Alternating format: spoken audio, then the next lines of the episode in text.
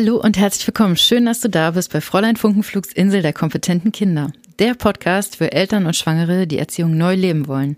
Bedürfnisorientierte und gewaltfreie Elternschaft mit Themen rund um Geburt, Baby und Kleinkind. Ich bin Melanie, Zweifachmama, Lehrerin und Pädagogin aus Leidenschaft. Ich habe die Vision einer neu gelebten Elternschaft, eine Elternschaft, in der Kinder als die kompetenten und selbstbestimmten kleinen Menschen wahrgenommen werden, die sie sind. Bist du gern zur Schule gegangen? Hast du eher angenehme oder eher unangenehme Gefühle, wenn du an deine Schulzeit zurückdenkst? Und hängt das eher mit deinen ähm, Freunden zusammen oder eher mit dem Unterricht? Äh, ich glaube, dass viele von uns eher gerne gegangen sind wegen der Freunde und eher ungerne wegen des Unterrichts. Wie viel von dem Wissen, was du da erworben hast, hast du mitgenommen? Benutzt du immer noch ganz viel davon? Ist noch ganz viel davon hängen geblieben und war das total wertvoll. Kannst du dich vielleicht noch an einzelne Lehrkräfte erinnern, die besonders nett zu dir waren oder einen besonders tollen Eindruck hinterlassen haben oder auch an welche, die dir ähm, Steine in den Weg gelegt haben oder eher irgendwie negativ, also ja, wo du eher negative Erinnerungen dran hast?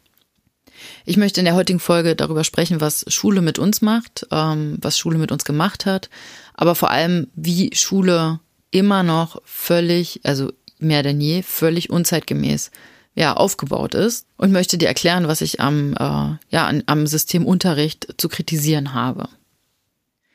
So, nachdem ich ähm, in der letzten Folge ordentlich ausgeteilt habe ähm, und ja, mich ausgebreitet habe darüber, was ich an, am System Unterricht ähm, so schrecklich finde und am System ähm, Schule, möchte ich ähm, heute dir als Lehrkraft ähm, einfach ein paar Ideen mit an die Hand geben, ähm, beziehungsweise noch konkretere Kritik. ähm, also vielleicht fangen wir erstmal ähm, damit an, dass, äh, was ich auch schon in der letzten Folge angesprochen habe, nämlich, dass die Rahmenlehrpläne einfach unglaublich vollgepackt sind. Es ist so viel, was, ähm, was da innerhalb eines Schuljahres behandelt werden soll, beziehungsweise was oft auch so schulinterne Curricula daraus machen, ähm, die einfach super eng gestrickt sind und ähm, ja, es soll so viel mit den SchülerInnen gemacht werden, was kaum zu bewältigen ist. Ähm, wenn wir dann noch versuchen, das ähm, nett aufzubereiten, äh, kostet das ja immer noch mal ein paar Stunden mehr, wo dann irgendwie ein bisschen Selbstbestimmung dabei ist und äh, ein toller Einstieg, ein toller Ausstieg und äh, immer noch irgendwelche Spiele zwischendurch, damit die SchülerInnen halt nicht nur die ganze Zeit rumsitzen. Und äh, wir geben uns Mühe ohne Ende, um Unterricht irgendwie zu gestalten, ähm, dass er den SchülerInnen auch gerecht wird und ähm, es halt nicht nur so ein Durchprügeln des Stoffs ist. Äh, oft ist es dann aber so, dass man, dass wir irgendwie an, an einem bestimmten Punkt merken, so, oh, okay, wir kommen jetzt hier aber trotzdem nicht weiter, jetzt muss ich mal wieder ein bisschen anziehen oder jetzt muss ich mal wieder äh, ein bisschen mehr Disziplin fordern oder jetzt kann ich erstmal nicht weiter die Spiele durchziehen. Äh, also da weiter diesen Ball einfach immer oben zu halten, ähm, ist einfach unglaublich schwer und baut auch einen extremen Druck auf. Ähm, also zum einen dem, ja, den Ansprüchen, den eigenen Ansprüchen gerecht zu werden, die wahrscheinlich auch einfach immer mehr steigen. Ähm, bei vielen, auch nicht bei allen. Äh, die Rahmenlehrpläne, die wir abhaken wollen. Also am Ende geht's für mein Empfinden übrigens immer darum, eigentlich nur den Haken hinter einem Thema machen zu können. Ähm, und das sollte nicht so ein Zweck der Sache sein, wenn wir uns mit Menschen befassen.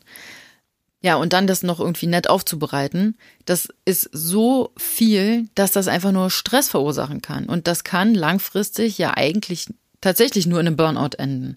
Es ist wirklich kein Wunder, dass gerade Lehrkräfte so häufig davon betroffen sind. Zumal wir das ja dann auch noch mit nach Hause nehmen und zu Hause dann weiter planen und vorbereiten und nachbereiten und dies noch und dann wieder, okay, was können wir hier noch optimieren und ähm, kein Ende finden in der Planung und äh, immer nochmal den, über den Plan drüber gucken und noch mehr Sachen basteln und vorbereiten und äh, alles Mögliche. Und wir versuchen es anders zu machen und versuchen schon diese Schritte zu gehen um den SchülerInnen einfach gerecht zu werden. Ähm, das Problem, was ich sehe, ist aber, dass wir weiterhin im System sind. Wir kämpfen gegen das System, weil das System einfach komplett anders läuft. Und ich glaube, dass ein ganz wichtiger Punkt ist, dass wir keine Vorbilder haben. Dass wir wie auch bei Erziehung spüren, dass wir was anders machen wollen und dann vielleicht auch schon Ideen haben, wie wir Sachen anders machen wollen und dann auch anfangen, Dinge anders umzusetzen. Aber sobald wir ähm, ja, schwierige Situationen haben, kommen wir ins Struggeln. Und ähm, was ist, also was passiert in dem Moment, wenn wir ähm, Unsicherheit spüren, wenn wir in so eine Situation kommen, in der wir merken, okay, dieses, das, was ich versuche es anders zu machen, das funktioniert aber nicht so richtig, weil ich möchte ja trotzdem weiterhin dafür sorgen, dass die ähm, die Werteanalyse schreiben. Ähm, dann verfallen wir in alte Muster, in das, was wir selbst erlebt haben, in das, was wir kennen, in das, was uns vorgelebt wird. Ähm, also exakt wie in der Erziehung. Wir orientieren uns wieder ähm, oder erinnern uns daran, was wir selbst erlebt haben. Wir orientieren uns äh, wieder an anderen äh, KollegInnen, die, ähm, die anders arbeiten, die dadurch Druck aufbauen, dass sie halt anders arbeiten und dann, die sind halt aber jetzt schon irgendwie im Lehrbuch eine Seite weiter oder was auch immer.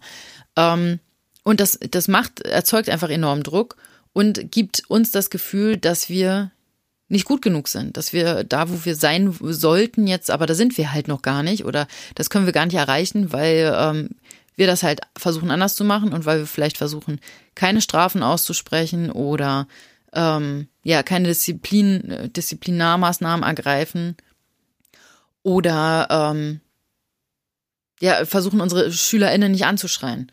Und das hat dann aber zur Folge, dass die natürlich nicht spuren, dass die nicht da sitzen und gehorchen und ähm, diszipliniert arbeiten und die ganze Zeit leise sind, wie bei den KollegInnen, bei denen sie Angst haben. Oder, ja, äh, bei denen sie Angst haben. Ich meine, am Ende ist es doch Angst, womit immer wieder gearbeitet wird. Die KollegInnen, die, ähm, die schreien die SchülerInnen an, ähm, bauen Druck auf, drohen mit ähm, Spontantests, ähm, drohen damit die Eltern anzurufen oder zu kontaktieren. Ähm, sie drohen mit, ähm, mit schlechten Zensuren, sie drohen mit ähm, was auch immer. Eine Menge Sachen, womit man alles so drohen kann. Ähm, und das Gegenteil wäre dann ähm, mit Belohnung zu locken, äh, was ja aber auch eine Manipulation ist. Und ist unsere Aufgabe als Lehrkraft zu manipulieren? Eigentlich nicht, oder? Wir haben uns entschieden, ein, ein Fach zu studieren oder mehrere Fächer, die uns, ähm, die uns zum Blühen bringen. Dinge, die uns total erfüllen, die uns glücklich machen. Oder wir haben entschieden, boah, ich habe voll Lust, mit Kindern und Jugendlichen zu arbeiten. Ich möchte die inspirieren, ich möchte die dabei unterstützen, zu wachsen, ich möchte denen was beibringen. Ich möchte irgendwie eine, eine bedeutende Rolle in deren Leben spielen und sie begleiten im, im Wachstum. Also das sind ja die zwei Dinge, aus denen wir eigentlich motiviert, intrinsisch motiviert Lehrkräfte werden. Ähm, und selbst wenn die Motive am Anfang andere waren, dann im Idealfall entwickeln sich ja solche Motive während des Studiums. Und dann stehen wir in der Klasse und ähm, unterrichten unser Fach oder unsere Fächer, ähm, orientiert am Rahmenlehrplan, am internen Schulcurriculum und ähm, versuchen unseren Stoff da irgendwie durchzuprügeln, reinzukriegen in die Köpfe. Wir geben uns Mühe, wir differenzieren, wir bereiten Spiele vor, äh, lassen uns tolle Einstiege äh, einfallen. Und trotzdem gibt's immer wieder SchülerInnen, die querschießen. Und ähm, was machen wir mit denen? Das sind halt dann die Störenfriede. Und wie auch schon im Studium, was ist das Einzige, was uns interessiert? Was mache ich denn mit denen, die immer nur stören, die nicht auf mich hören, die nicht machen, was ich sage? Also das ist ja, also das ist schon das, was im, im Studium immer in den Köpfen von allen Studierenden kreist. Das ist doch total absurd. Also ist es das, das, worum es geht? Und am Ende, wenn wir Unterricht machen, geht es ja auch immer nur darum. Alle wollen irgendwie was lernen und dann gibt's da halt so zwei, drei, die, die stören. Und wir müssen immer nur gucken, dass wir die irgendwie beschäftigt kriegen, damit die uns nicht weiter den Unterricht zerschießen. Gibt's vielleicht irgendwie, also ist das vielleicht der falsche Ansatz? Unter Umständen? Die Frage ist also, wie kann ich bedürfnisorientiert unterrichten? Wie kann ich bindungs- und beziehungs- und bedürfnisorientiert ähm, Unterricht gestalten? Ähm, ja, wie kriege ich das umgesetzt? Und jetzt wieder die Kurve zurück. Wir kämpfen gegen das System. Wir sind Teil des Systems. Wir sind in diesem System und wir haben andere Ideale im Kopf. Wir wissen, dass wir es anders machen wollen. Wir haben keine Vorbilder. Wir fallen in Stresssituationen, die tagtäglich stattfinden, immer wieder in alte Mechanismen zurück. Ähm, wir sehen also ganz oft gar keine andere Option als, ich muss ja jetzt eine Strafe aussprechen. Ich muss ja jetzt irgendwie auch mal kurz mit Angst arbeiten, ähm, weil sonst kriege ich die ja jetzt hier nicht zur Kontenance und ich muss ja weiterkommen in meinem Stoff. Es, also, es soll halt nicht um den Stoff gehen. Ähm, und ich glaube, genau da liegt das Problem egal wie viel Mühe wir uns geben, am Ende haben wir immer im Blick, okay, das sind die Dinge, die ich noch abhaken muss. Das sind die Dinge, die ich noch bearbeiten muss. Das müssen wir noch machen. Wenigstens das müssen wir heute schaffen. Oder puh, wenigstens das müssen wir, müssen wir machen. Und ich hoffe, du hast die Folge davor gehört, ähm, in der ich gesagt habe, wir lernen, wenn wir offene Fenster für irgendwas haben. Wenn ich das Gefühl habe, ich muss jetzt Leute unter Druck setzen, damit sie das noch lernen, damit sie sich damit auseinandersetzen, weil jetzt gerade der Zeitpunkt ist, wo sie das machen müssen, habe ich überhaupt nicht im Blick, haben die gerade ein offenes Fenster dafür. Und so sollte Unterricht nicht sein. Du willst gerade einen Kuchen backen und du recherchierst, hast gerade voll Bock und ähm, oh, merkst dann, oh, wenn ich hier mir so ein englisches Rezept hole, die haben ja eine ganz andere Maßeinheiten, die sprechen ja von Tassen und nicht von, äh, von Gramm und äh, Kilo und Milligramm und ähm, solcher Sachen. Und oh, da habe ich ja jetzt ein tolles Rezept entdeckt. Oh, ich wollte ja eigentlich irgendwie einen Käsekuchen machen, aber wenn ich das jetzt sehe, oder oh, mache ich doch lieber ein, eine Erdbeerkäsetorte oder sowas. Und dann kommt jemand und sagt, ähm, du müsstest jetzt hier aber bitte erstmal noch, ähm, hm, also ein doofes Gleichnis wäre jetzt die Fenster putzen. Ähm, ein passenderes Schulbeispiel wäre dann vielleicht, ähm, bevor du jetzt hier mit Tassen anfängst, musst du aber erst noch die Kurvendiskussion machen. Das äh, geht nicht. Ich weiß, du willst jetzt gerade einen Kuchen backen. Ähm, das kannst du in der Pause machen, okay? Jetzt machst du bitte erstmal eine Kurvendiskussion. Und so geht denen das ständig. Unseren SchülerInnen geht das ständig so. Und natürlich gibt's ganz viele, die kommen dann irgendwie damit klar, weil die ja auch schon gelernt haben, ich muss gehorchen, ich muss diszipliniert sein, ich muss funktionieren, ähm, ich habe Angst, meine Eltern wollen auch, dass ich gute Zensuren ähm, schreibe. Ich habe ja mal gehört, ich brauche gute Zensuren, damit ich, äh, damit ich studieren kann und meine Mama will ja, dass ich Pilot werde, also muss ich jetzt äh, gute Zensuren schreiben und also das sind so ganz fiese Mechanismen, die aber überhaupt nichts mit, mit äh, Lernen zu tun haben und mit Lernbereitschaft. Und am besten lernen wir natürlich in einem positiven Lernumfeld. Das heißt, wir müssen sowieso dafür sorgen, dass äh, dann nur fast ausschließlich positive Gefühle sind. Denn äh, wenn da nur äh, ein bisschen negative, nein, unangenehme Gefühle sind, ähm, macht es mit dem Lernen total schwer. Und gerade ihr, du als Lehrkraft, weißt ja auch, dass ähm, SchülerInnen ganz oft einfach nur Bulimie lernen machen. Und ähm, das, also das ist ja nicht zielführend. Und nur weil der Rahmenlehrplan sagt, ich muss jetzt das und das machen, heißt das ja nicht, dass, also, das, also, das wäre ja dann so Anti-Berufsethos. Also ist das vielleicht auch eine ethische Frage? Muss ich das jetzt durchprügeln? Ist das wirklich das Wichtigste, dass die dann die Klassenarbeit schreiben, weil es auch noch im schulinternen Curriculum steht, dass ich ja hier zwei Klassenarbeiten pro Halbjahr schreiben muss? Muss ich das, also ist das jetzt wirklich das Ziel? Ich weiß, dass nämlich genau das auch das Problem ist. Selbst wenn wir es anders sehen, können wir nicht so viel bewirken. Deswegen der Kampf mit dem System. Es ist nicht nur das, das äußere System, ähm, Rahmenlehrplan, ähm, sondern es ist ja auch das interne System, nämlich die Schule. Die Schule, in der ja auch alles anders läuft. Die Schule, in der Unterricht getaktet ist, in der äh, Unterricht nach Fächern unterschieden wird. Schule, in der ähm, Zensuren als Druckmittel benutzt werden, in der es überhaupt, in der es überhaupt Zensuren gibt als äußeres Bewertungssystem. Also Schulen, in denen wir bewerten müssen. Obwohl Dinge wie, ich versuche, jemanden zu motivieren, damit er etwas macht und dann bewerte ich ihn dafür. Ich äh, bewerte also die Motivation von jemandem oder was? Oder die meine Motivation, wie gut ich jemanden versucht habe zu motivieren, was wir ja wissen, wir können ja niemanden von außen motivieren. Intrinsische Motivation ist intrinsisch, die kommt von allein. Und wenn ich von außen komme und die bewerte, dann geht diese intrinsische Motivation kaputt und wird zu extrinsischer Motivation, die kein Stück gleichbedeutend mit intrinsischer ist. Das können wir nicht aufwiegen. Das, was intrinsisch da gewesen ist, daraus hätte der Mensch so viel machen können. Und wenn wir jetzt anfangen, von außen drauf zu klatschen, irgendwelche Bewertungen, es können ja auch gute Bewertungen sein, aber die machen diese Eigenmotivation total zunichte. Und das, was wir von außen versuchen, hat einfach quasi keinen Effekt. Das ist so lächerlich, dass äh, was wir dadurch lernen, ist, dass wir Dinge tun für andere. Ich lerne damit, dass ich alles, mein, den Rest meines Lebens immer Dinge für andere tue. Aber es ist doch so wichtig, dass wir bei uns bleiben, dass wir für uns lernen, was wir lernen wollen, dass wir Dinge für uns tun, dass wir Dinge tun, weil sie uns Freude bereiten und dass wir lernen, auch auf uns und unseren Körper zu hören. Weil, wenn wir nämlich Erwachsene sind, merken, oh Gott, ich habe diesen Bezug zu mir total verloren. Ähm, ich darf den jetzt neu lernen, weil ich ja ihn abtrainiert bekommen habe. Durch extrinsische Motivation. Okay, also Schulen, die, ähm, die bewerten und äh, Schulen, die Vorgaben machen. Also dann auch total Druck aufbauen, wie zum Beispiel, du musst zwei Klassenarbeiten im Halbjahr schreiben. Natürlich ordnen wir uns dann unter, weil wir ja zu diesem System gehören. Aber wenn wir anfangen, alle auf die Barrikaden zu gehen und zu sagen, nee, das mache ich nicht, das widerspricht äh, dem, dem, ja, dem entwicklungspsychologischen Lern Lernen, das äh, baut Druck auf und natürlich sagen dann KollegInnen, aber das müssen die doch lernen, die müssen doch früher oder später eh dadurch. Und dann, nee, eben nicht. Nur weil das immer so war, die müssen nicht für immer dadurch. Das ist doch Blödsinn. Wir, jetzt ist die Chance, etwas zu ändern. Jetzt gerade haben wir die Chance, etwas zu ändern.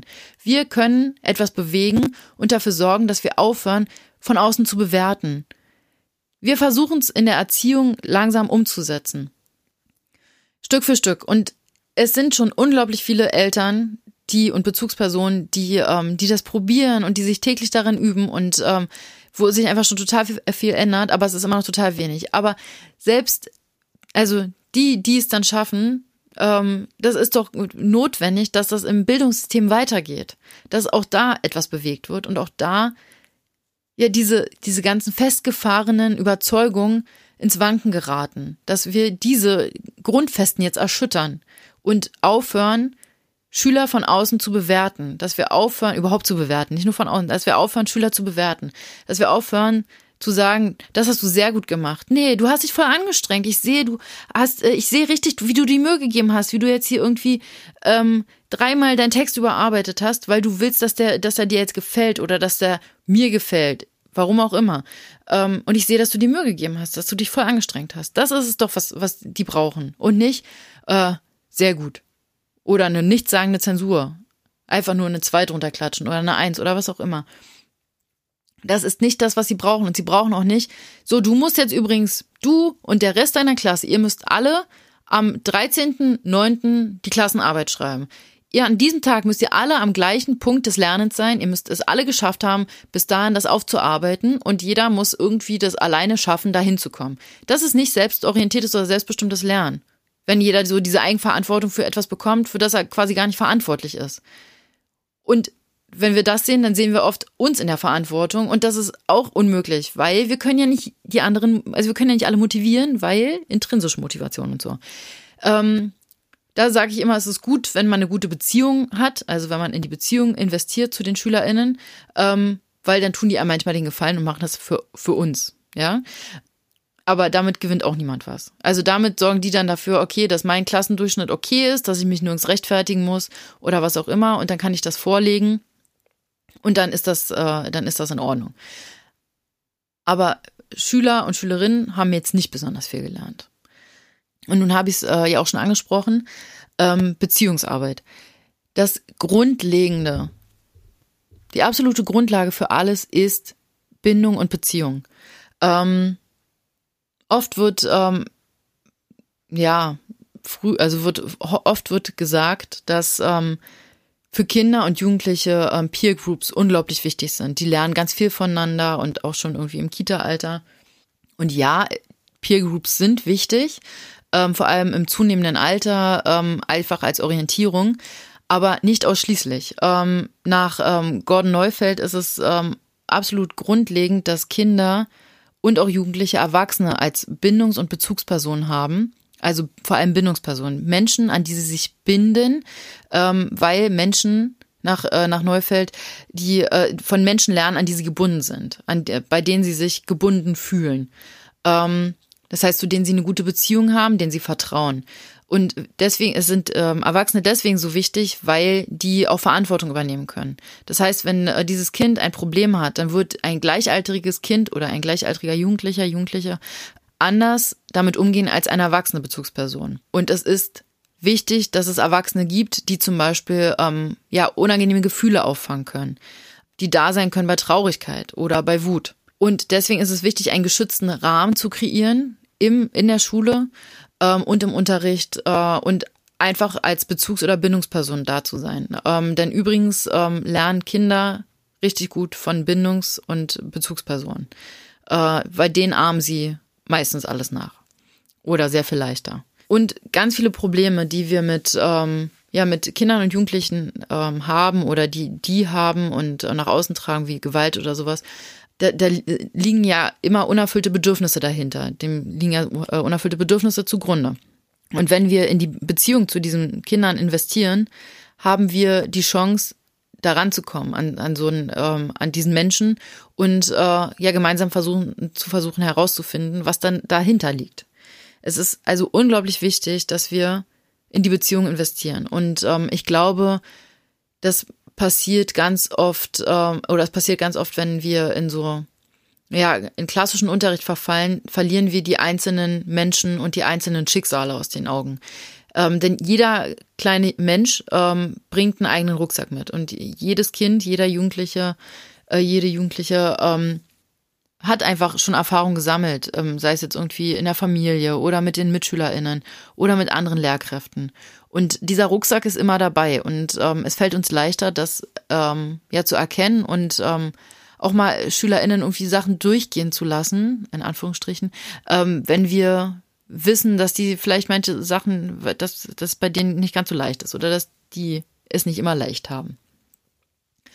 Und deswegen ist es einfach Grundlage dass wir unsere SchülerInnen kennenlernen. Dass wir ihnen das Gefühl geben, dass sie wichtig sind. Bei ganz vielen wissen wir nicht, was für eine Situation oder was für ähm, Bedingungen die zu Hause leben und ähm, ob die gesehen werden, ob die Anerkennung erhalten, ob die sich wichtig fühlen, ähm, ob die sich geliebt fühlen. Und ich finde super hilfreich, ähm, mit SchülerInnen Glaubenssätze zu üben, also einfach Affirmationen, um ja, einfach damit sie sich das selbst jeden Tag sagen. Ähm, es geht gar nicht darum, dass sie von Tag eins daran glauben, ähm, wenn sie sich vorsprechen, äh, ich bin, ich werde geliebt oder ich bin in Sicherheit oder ich bin richtig, wie ich bin. Es geht darum, dass sie das einfach verinnerlichen, dadurch, dass sie es jeden Tag für sich selbst sprechen. Und wenn ich Gespräche mit ähm, SchülerInnen führe, dann merke ich auch an irgendeinem Punkt, okay, dass vielleicht jetzt gerade genau so was richtig wäre.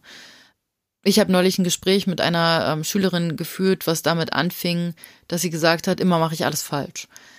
Das führte dann weiter zu, ähm, also dank der gewaltfreien Kommunikation. Ich habe äh, dem Kind ähm, Empathie geschenkt und versucht, mich einzufühlen. Und ja, wir haben uns langsam vorgetastet. Und es führte dann dahin, dass, dass sie erkannt hat, dass sie möchte dass sie ihrer Mutter nicht zur Last fallen möchte, weil sie das Gefühl hat, dass ihre Mutter schon super viel ähm, um die Ohren hat und ganz viel macht und sie will ihr das immer leichter machen, aber manchmal schafft sie es halt nicht, das alles so zu machen, wie die Mama sich das wünscht und wird dann ähm, ständig dafür angemeckert, egal was sie macht und eigentlich will sie es eher, eher leichter machen.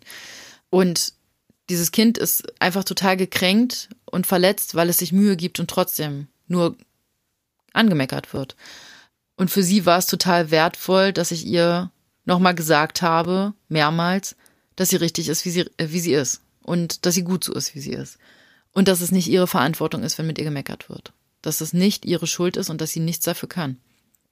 Und ähm, das ist so wertvoll. Also bei ihr sind alle Dämme gebrochen, bei mir auch. Aber es ist so, so, so krass, einfach zu spüren, okay, es gibt, also diese kleinen Menschen, die brauchen nur das Gefühl, dass, also endlich mal das Gefühl, dass sie richtig sind. Und wenn wir Unterricht machen, ohne Rücksicht auf die zu nehmen, dann haben sie weiterhin nicht das Gefühl, dass sie richtig sind. Und für das Kind war das in dem Moment unglaublich wichtig. Und ähm, ich finde es wichtig, dass wir versuchen, vielen SchülerInnen so ein Gefühl mitzugeben. Ich finde, es ist immer noch eine Schande, wie ähm, Lehrkräfte heute äh, ausgewählt werden, nämlich gar nicht. Ähm, es gibt immer noch so viele Menschenhasser, die LehrerInnen werden. Und das äh, ist, es ist zum Kotzen. Es ist einfach nur zum Kotzen. Menschen, die keine Kinder mögen, die ähm, einfach nur ihr Fach studiert haben und nicht wissen, was sie sonst damit machen sollen. Ähm, Menschen, die äh, herablassend und respektlos mit Kindern umgehen. Ähm, unliebevoll. Und diese Kinder haben es nicht verdient. Das ist so, ja, so fies einfach.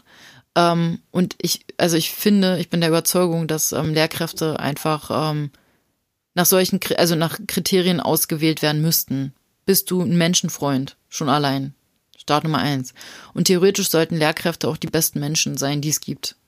Weil die machen die, die, die Zukunft. Die sorgen dafür, äh, wie sich die Gesellschaft entwickelt. Die machen ganz viel Wertebildung. Ich meine, wie viele Lehrkräfte machen die Tür zu und wir wissen nicht, was die dahinter erzählen. Wir müssen, also so viele Dinge, die wir, wofür wir den Grundstein legen können, für demokratische Wertebildung, für ähm, politische Ansichten, für den Umgang mit dem Coronavirus, ähm, für den Umgang mit Rassismus, für den Umgang mit ähm, diversen anderen Diversitätsthemen.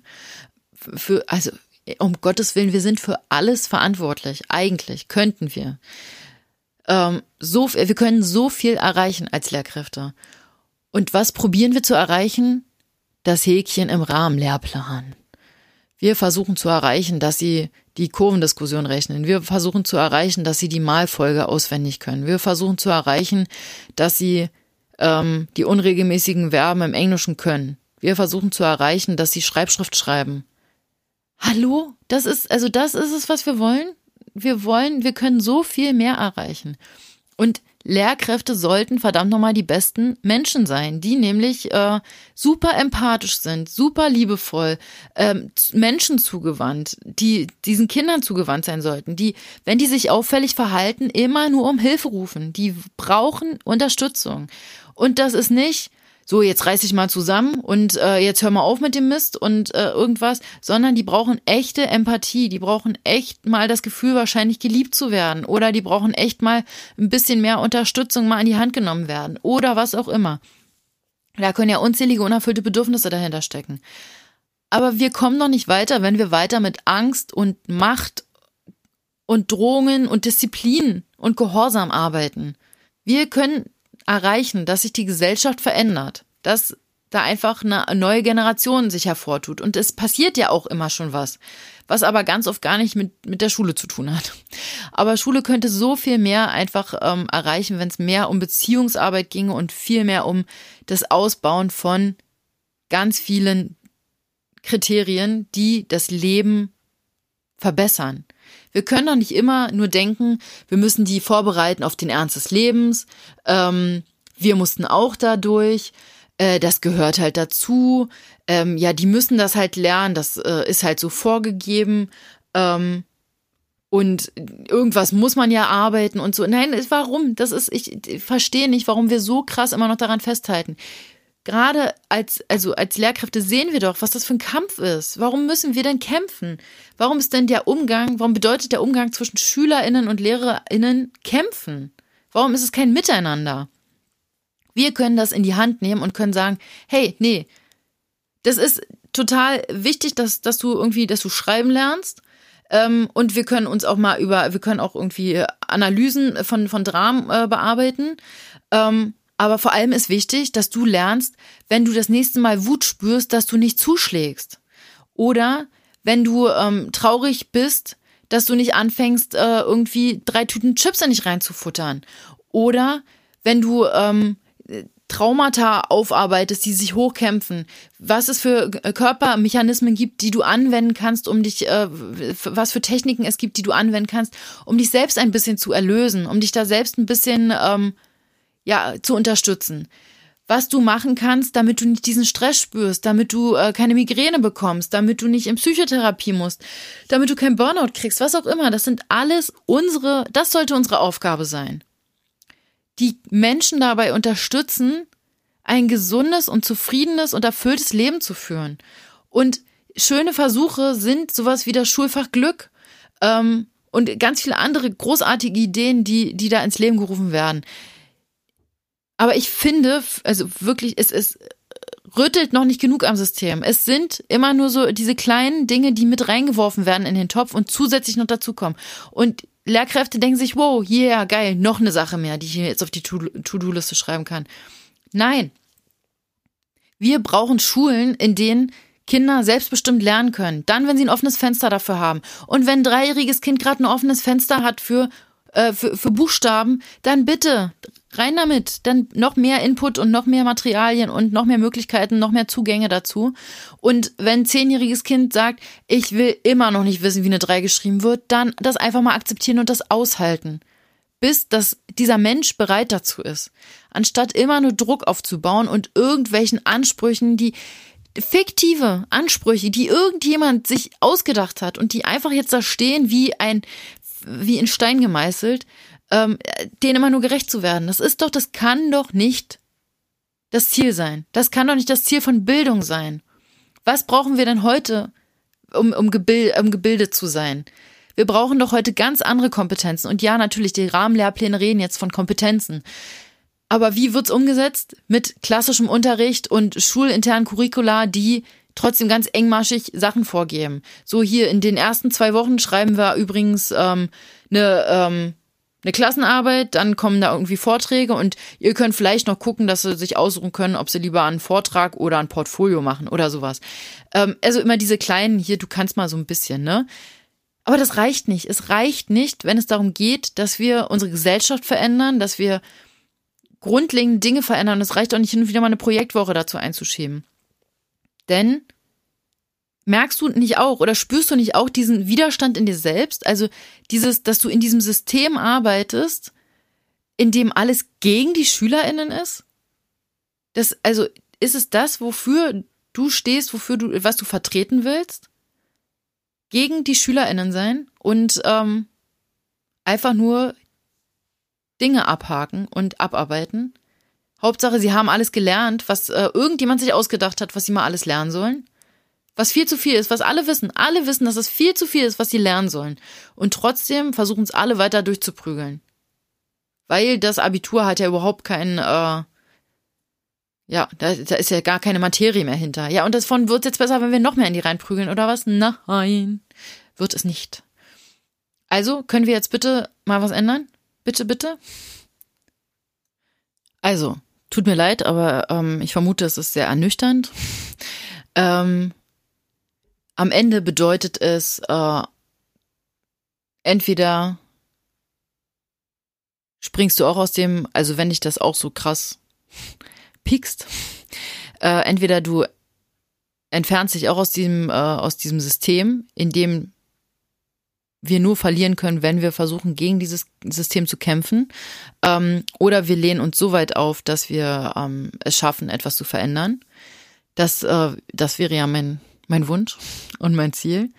Ähm, und vielleicht möchtest du mich ja dabei unterstützen. Das wäre auch ähm, großartig. Denn äh, je mehr wir sind, desto mehr lässt sich da auch tun, vermute ich. Ähm, ja, und wechselt zum Beispiel an, ähm, an Alternativschulen, die es anders machen. Ähm,